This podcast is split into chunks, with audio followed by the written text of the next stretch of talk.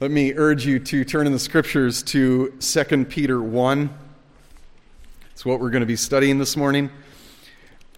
It's only about once or twice a year that I give a, a, a, little apology like this, but I have done everything I can to trim down this message to make it as brief as possible. And uh, I'm just telling you, I've done my best, okay? I promise I am not going to give you anything that's fluff. It's going to be all substance. Uh, good. I'm glad there are cheers. It's just just buckle your seatbelts, all right? Over the past several weeks, our congregation has been reading and understanding and applying Peter's second letter. It contains the last existing words that we have of Peter, Jesus' lead disciple and apostle. He probably penned this letter in the final year of his life. Interestingly, there's strong historical evidence from at least 10 different extant documents existing in history documents. There's strong historical evidence to demonstrate that Peter was martyred for his faith.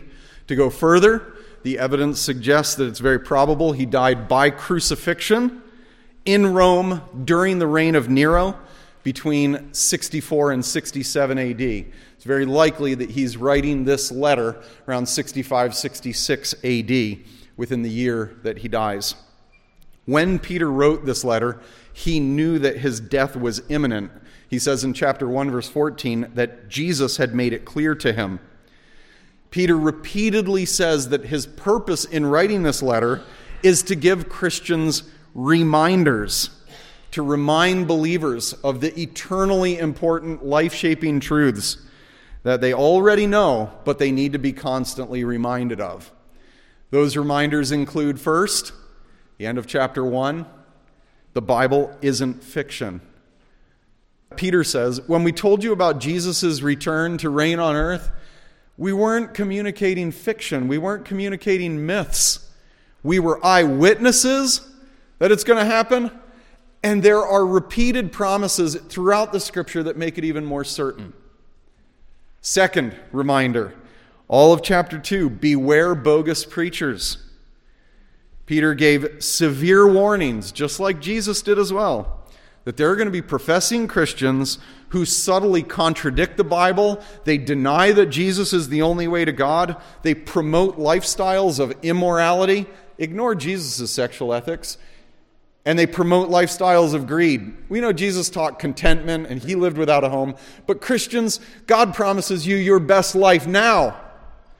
As one rap artist put it, if you're living your best life now, you're headed to hell. I say that soberly. We are not living for our best life now. Reminder number three Jesus is still coming. This is chapter three. Jesus is still coming, even though it's been a long time. God has reasons for delay. We looked at that two weeks ago. Now we wrap up the letter with the uh, bookends.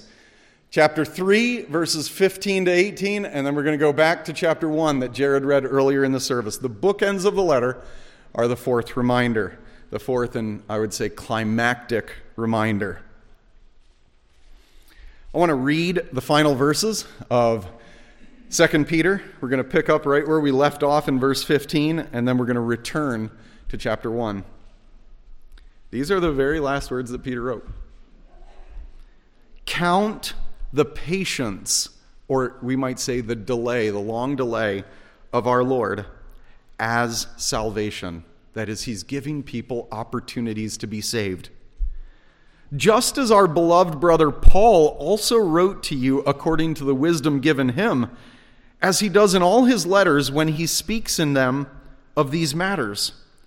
There are some things in them that are hard to understand, which the ignorant and unstable twist to their own destruction, as they do the other scriptures. Notice that Peter believes that Paul's writings are of the same authority as the other scriptures, the Old Testament.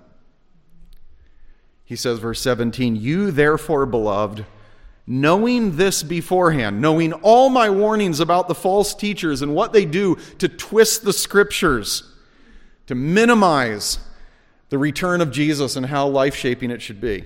Knowing all this beforehand, he says, Take care that you're not carried away with the error of lawless people and lose your own stability. But grow in grace and in the knowledge of our Lord and Savior Jesus Christ. To him, to Jesus Christ, be the glory both now and to the day of eternity. Amen. With that doxology, to Jesus be the glory forever, it indicates that Jesus' lead disciple believed that the man he followed for three years was none other than God, worthy of worship forever. So the very last words he writes to the Christians are these grow in grace. Now, before we jump back to chapter 1, let's just think of it. Grow in grace. Grace is a free gift. It would be a bit like saying, grow in getting more Christmas presents. How do you grow in getting more Christmas gifts? Maybe get more grandparents? get more friends? grow in grace, right? I think we misunderstand it when we think that we're actually growing in getting God to give us grace. That's not what Peter means. Grace is an undeserved gift. You can't do something to deserve something that's undeserved, right? Trying to point out the logical problem of that. Instead, grow in grace means something like this Christian, you've been saved by grace, you've been given new life by grace. Now grow. Grow in understanding the grace God's given you, grow in praising God for His grace, grow in living out that new life that you've been given by grace. Understand God's grace and grow. Now let's go back to chapter 1, verses 1 through 11. And you'll see that the counsel that Peter closes the letter with is the same counsel essentially that he opens the letter with, only he does the opening in more detail. 2 Peter 1 1.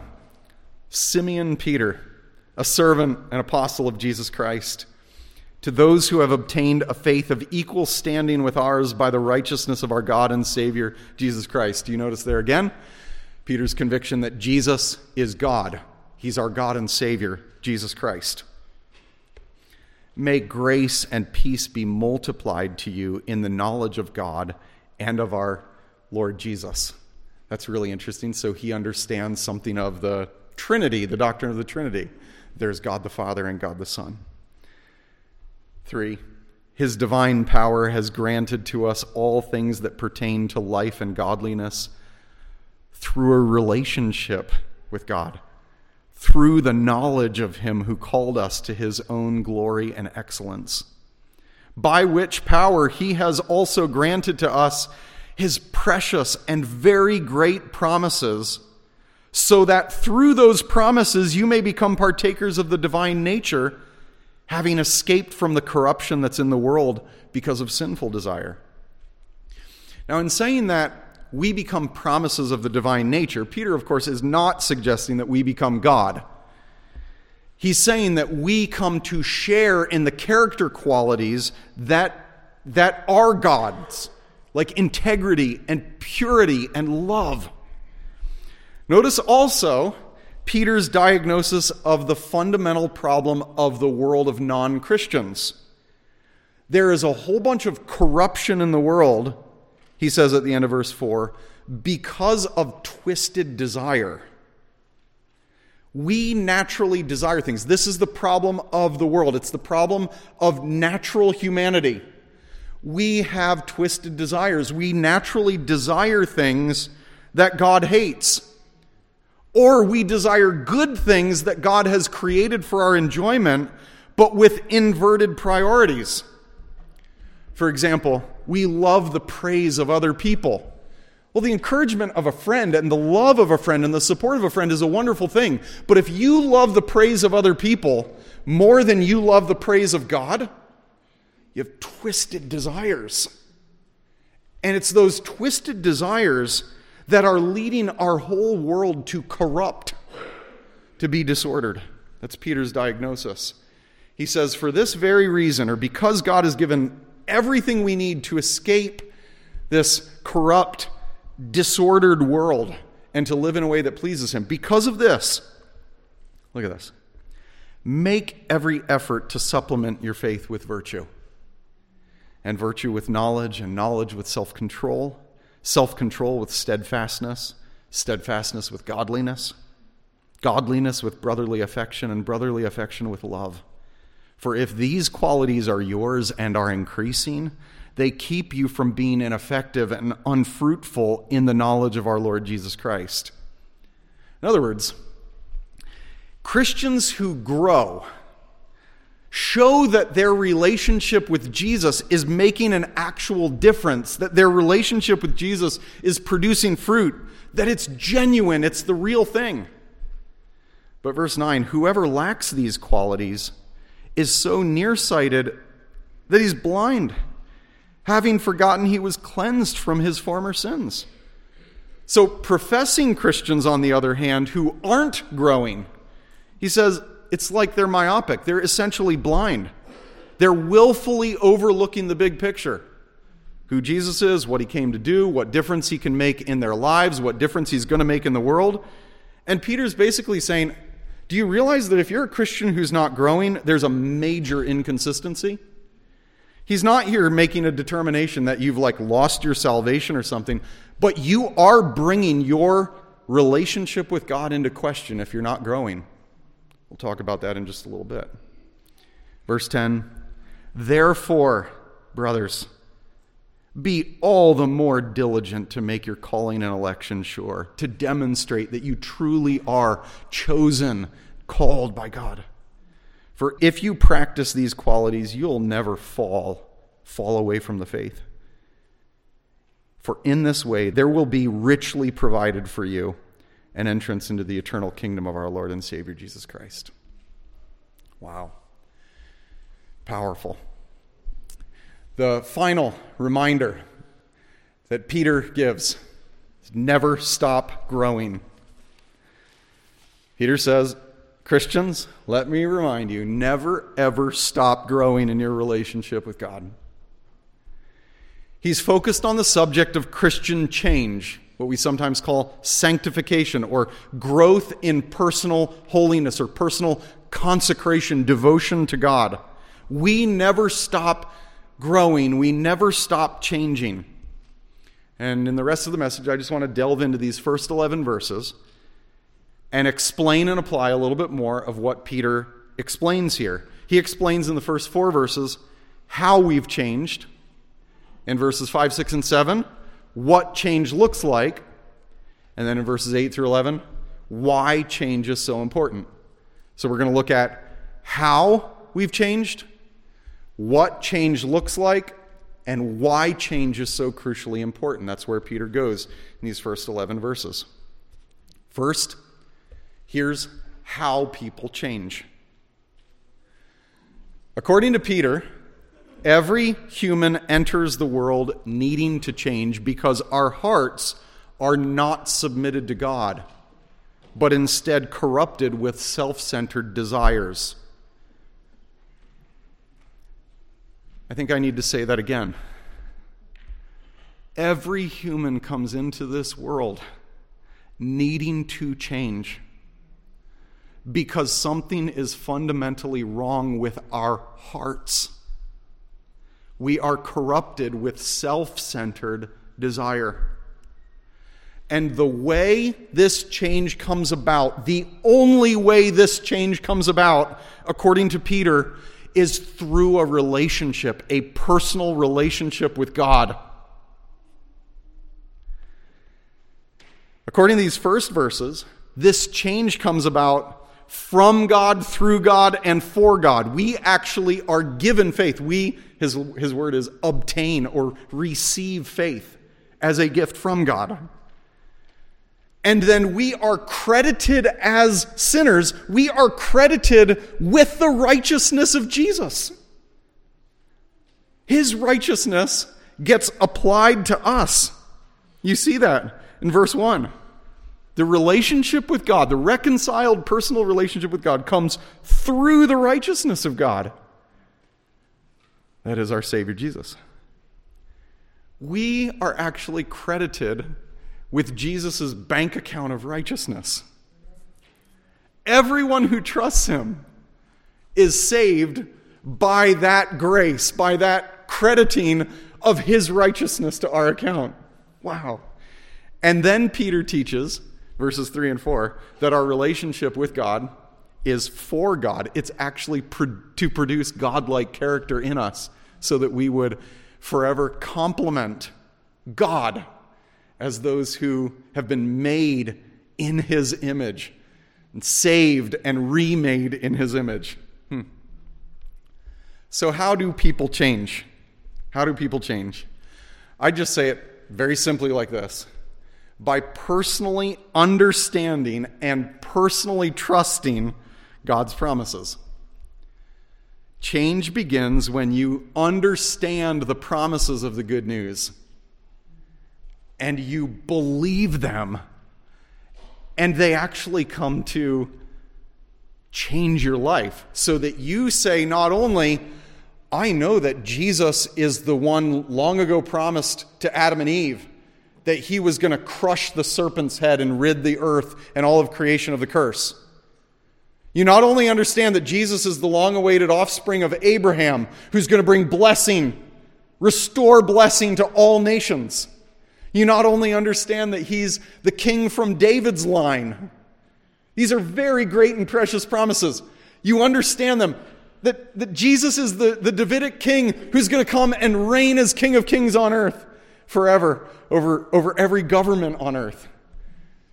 You not only understand that he is the Lord's servant who would be crucified for his people's sin and then rise again and see the triumph of his suffering.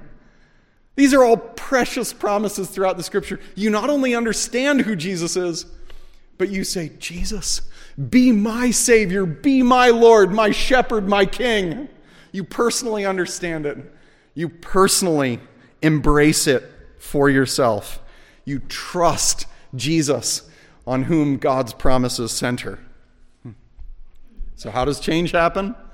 According to Peter, it happens through a relationship with God. And that relationship starts with God.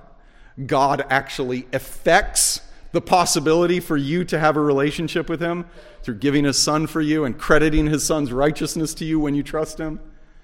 And it is to shape you into the image of God. God does it all. Salvation is of the Lord. We don't get credit for it. Have you personally understood who Jesus is and trusted in Jesus? Have you called out to the Lord Jesus, save me,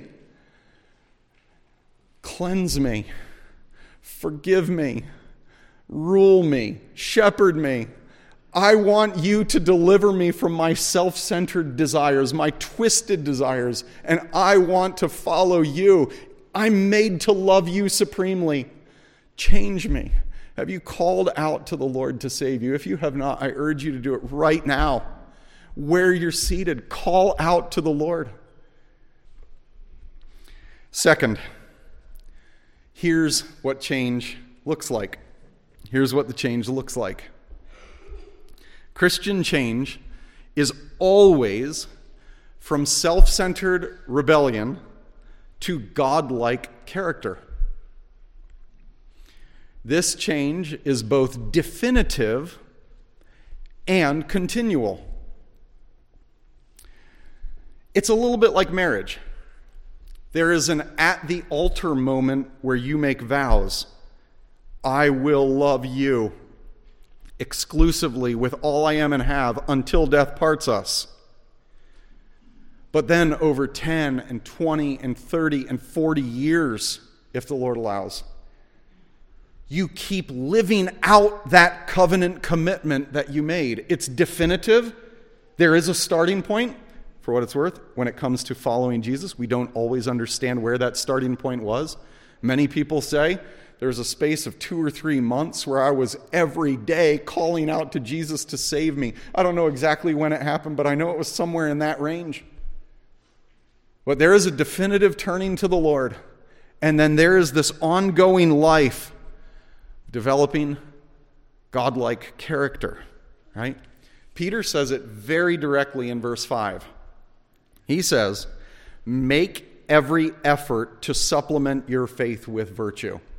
Going back to that illustration of marriage, it's like saying, if you promised that you would love your spouse, then keep following through. Be diligent to love your spouse. He says, make every effort to supplement your faith with virtue. And beginning with that word virtue, he describes growth in Christian character with seven terms. All right? I'm going to work through these very quickly. We've got eight terms. The first one is faith, and that's really the foundation. Faith is a personal conviction that leads to life commitment. Becoming a Christian involves faith in Jesus. You need to be convinced of what the Bible says about him, and you must commit your life to him. Like I just said, call on him to be your Lord and Savior. Add to your faith virtue. Virtue. This is an umbrella term, sometimes translated with the word moral excellence. I like the way Pete Hegseth in his new book, The Battle for the American Mind, puts it. He calls it rightly ordered affections. Rightly ordered affections. You think of it like a child who loves Skittles and hates salmon. Do not put salmon in front of that child. They want Skittles. But over time, that little human can grow to be a person who can't imagine who would like Skittles and would sit down at a restaurant and pay 32 bucks for a bourbon glazed salmon. what has happened? Their tastes have changed. Over time, their tastes have changed. Rightly ordered affections, put real simply, is good taste. You grow in virtue, you grow in, in craving what God loves. Things like humility and gentleness, purity, contentment. You love those things. And impurity and pride and harshness you grow to hate. You loathe those things. That's growth in virtue. It's rightly ordered affections. You love what God loves and you loathe what he loathes. Knowledge. Knowledge. True Christians grow in biblical knowledge knowledge of God, knowledge of what difference God makes in decisions in life. Someone has defined this as practical knowledge that makes wise daily decisions. There's no chance that people grow as Christians without understanding the Bible for themselves. You must grow in knowledge of God through the Scriptures. The next virtue, self control. This refers to the ability to control your body and your mind. Christians must continually strive for growth in wise control of things like work and rest, eating and exercising, control of their moods and their knee jerk reactions, control of how they talk and how they think, self control, steadfastness. The fourth virtue. Add to your faith virtue, knowledge, self control, steadfastness. This refers to perseverance, the ability to patiently endure hardship. Whether we experience trials, persecutions, disappointments, failures, Christ's people get back up and they keep putting one foot in front of the next. Steadfastness. The fifth is godliness. This refers to living in a way that's wholly devoted to God obeying his commands, caring about his word, being committed to his people. I love God. I'm devoted to him, to his people. Brotherly love. Number six, brotherly affection, as it's put in the ESV. The literal term for this is Philadelphia. So, literally, Peter's saying, supplement your faith with Philadelphia. Are all of you here ready to literally obey that command next Sunday? I'm kidding. Brotherly love refers to sincere and evidently warm love for your Christian family. It's genuine, it's not fake. It's obvious, it's not hidden. People don't have to guess. There is absolutely no maturity by being a loner. Mature Christians make every effort to grow in brotherly affection, warm, and sincere commitment to their brothers and sisters in Christ. And then, seventh, the crown of Christian character is love. This is warm, self sacrificial commitment to other people's good. Those whose lives are characterized by love, a warm, self sacrificial commitment to others' good, they glorify God and they bless others. Now, I need to park here for just a minute. This is what I was wrestling with about two hours before coming to Sunday school this morning. How much do I go into detail here? And I just want to park here for just a few minutes and talk through what change looks like. When it comes to these virtues, notice that Peter says in verse 5 it's going to take hard work. He says, make every effort, or some translations have, be diligent. You don't get zapped from heaven with Christian maturity. It comes with diligent effort. According to Peter, it's believers themselves who are primarily responsible for their own spiritual growth.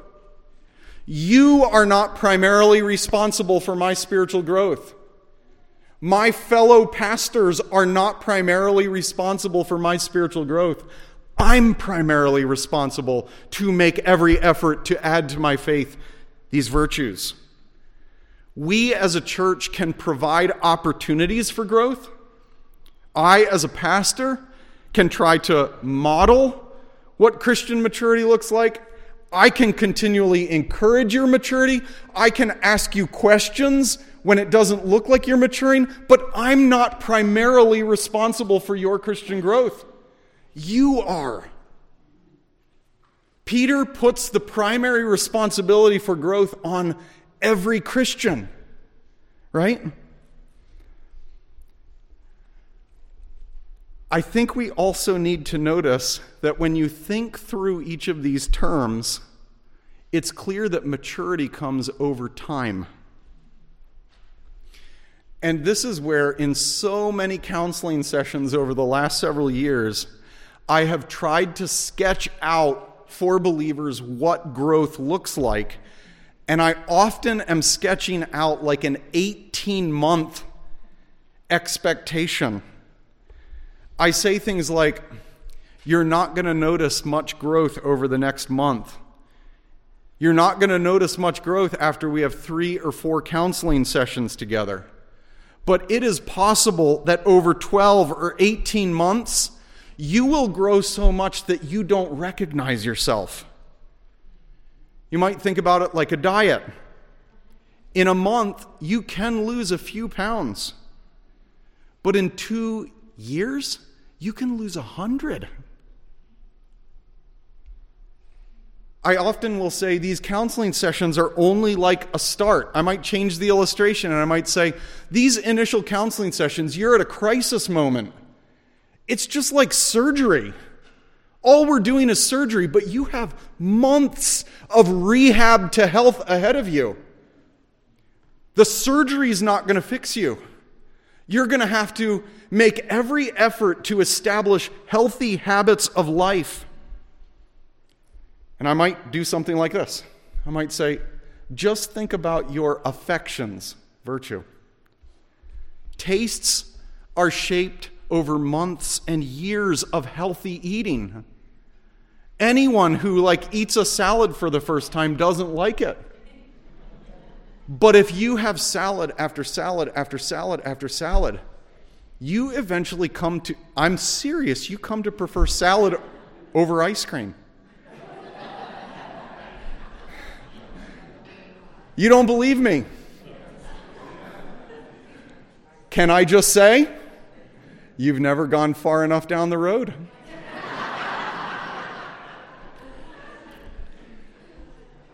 Seriously, people think of sin like this.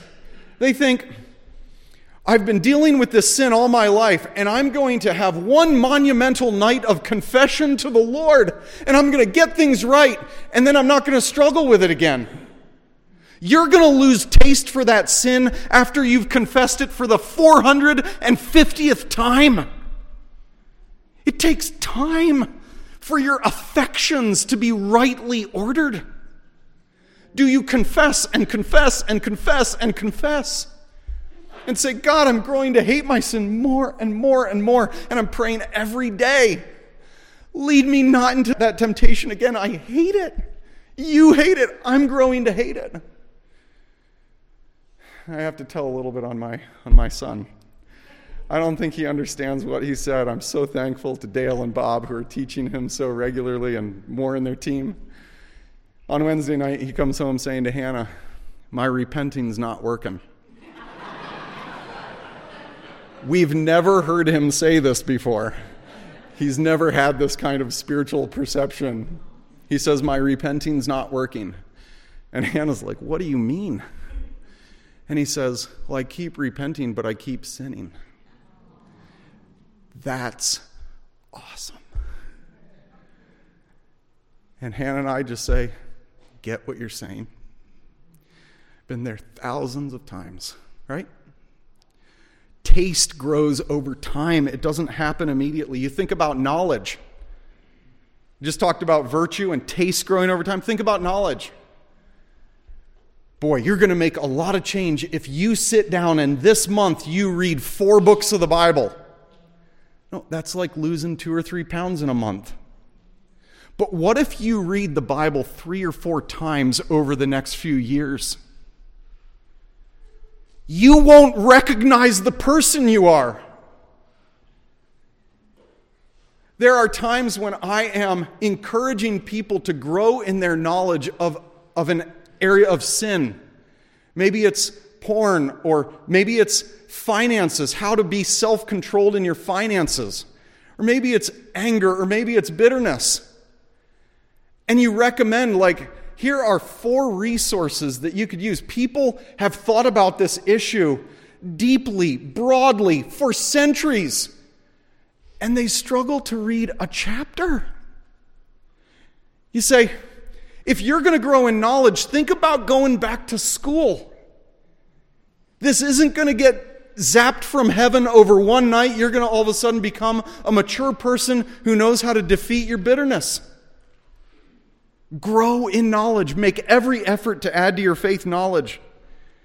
Think about self control. Christian growth includes exercising your muscles of self control right?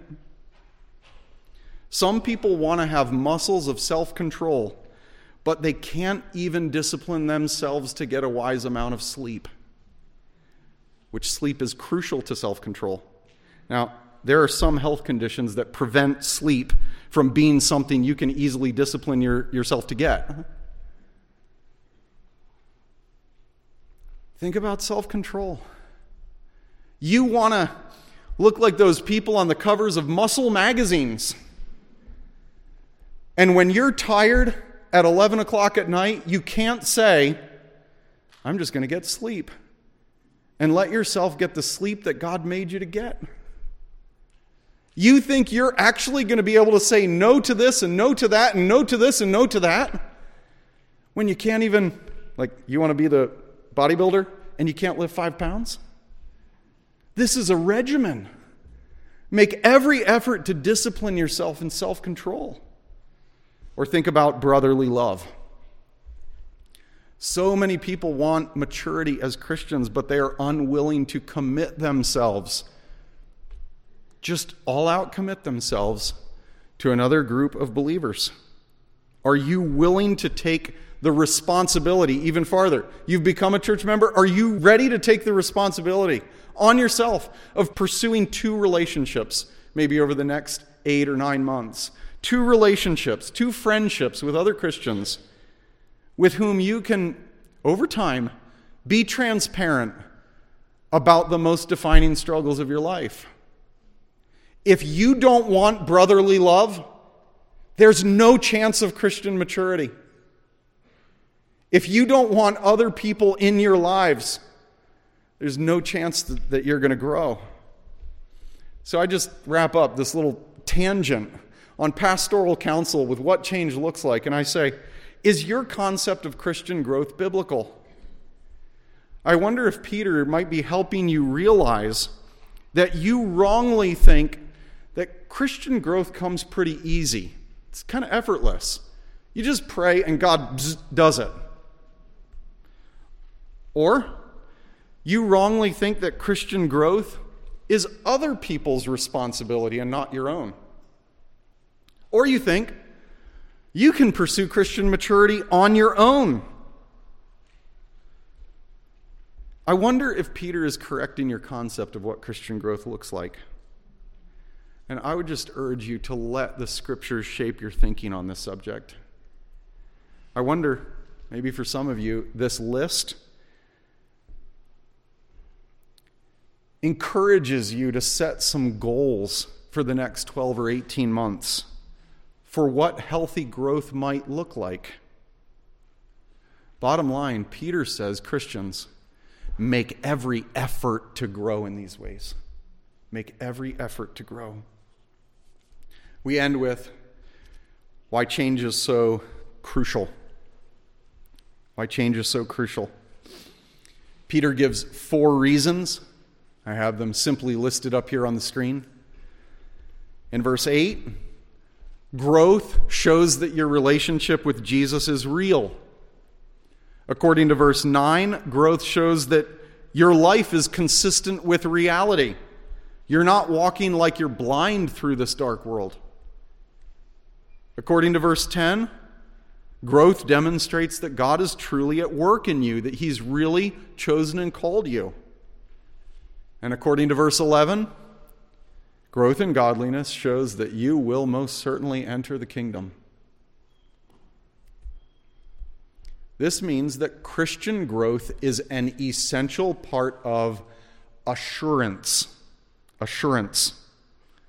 It's a key term. Christian growth is an essential part of Christian assurance.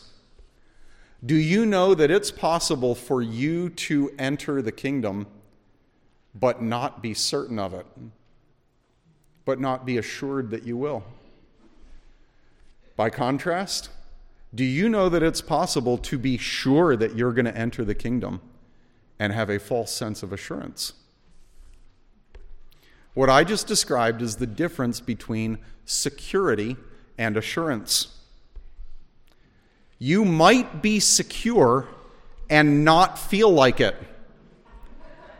That's what it is to ride the Millennium Force at Cedar Point.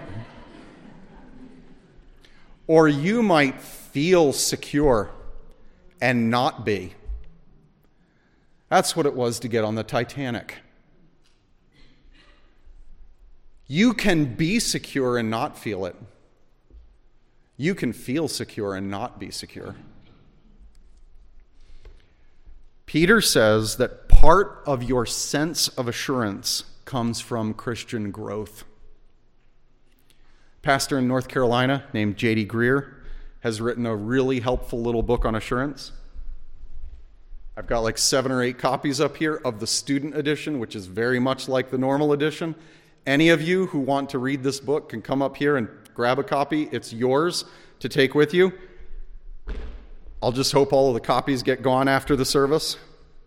The book is called Stop Asking Jesus into Your Heart How to Know for Sure You're Saved. I cannot recommend everything J.D. Greear does, But this book is outstanding. He explains salvation happens in a moment, and knowing the moment, the exact moment of your conversion, is not essential. That's helpful pastoral counsel.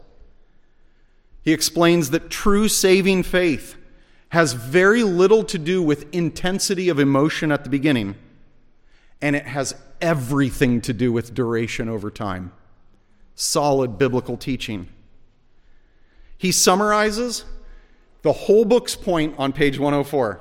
I have it quoted up here. There are three primary bases for assurance. One is a present posture of faith and repentance. Check your pulse. Are you today repenting from sin and trusting Jesus? A present posture of faith and repentance. Second, perseverance in the faith. And third, evidences of eternal life in our heart, like love for God and love for others, particularly a committed love for other believers. He says these three combine to give us powerful sense of assurance that we belong to God. He helpfully summarizes what Peter says about why change is so crucial. It's because if you're growing in knowledge and self control and godliness and brotherly affection, it's strong evidence that your faith is living and not dead. That's Peter's point. Christian growth is crucial to our sense of assurance. So that's the fourth reminder. Peter bookends his letter with never stop growing. So I ask, Christian, are you growing? In the words of Peter, are you making every effort to supplement your faith with virtue? Are you growing in understanding God's grace and praising Him for His grace and living out that grace? Or would you say, you know what? I've started coasting. I've become stagnant. Like I said earlier, you're not going to see growth day to day. You should be able to see it year by year. Do you love the Bible more than you did last year? Do you hate your sin more than you did a year ago? Are you more prayerful for the gospel's advance than you were a year or two ago? Are you more excited for Jesus' return than you were a year ago? Christian, are you growing? The bookend reminder from the dying apostle never stop growing. Let's pray. Father, strengthen us, shape our lives with your word.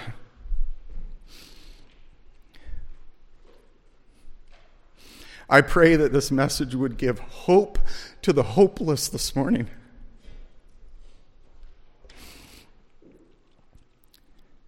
I pray that this message would give instruction to the naive.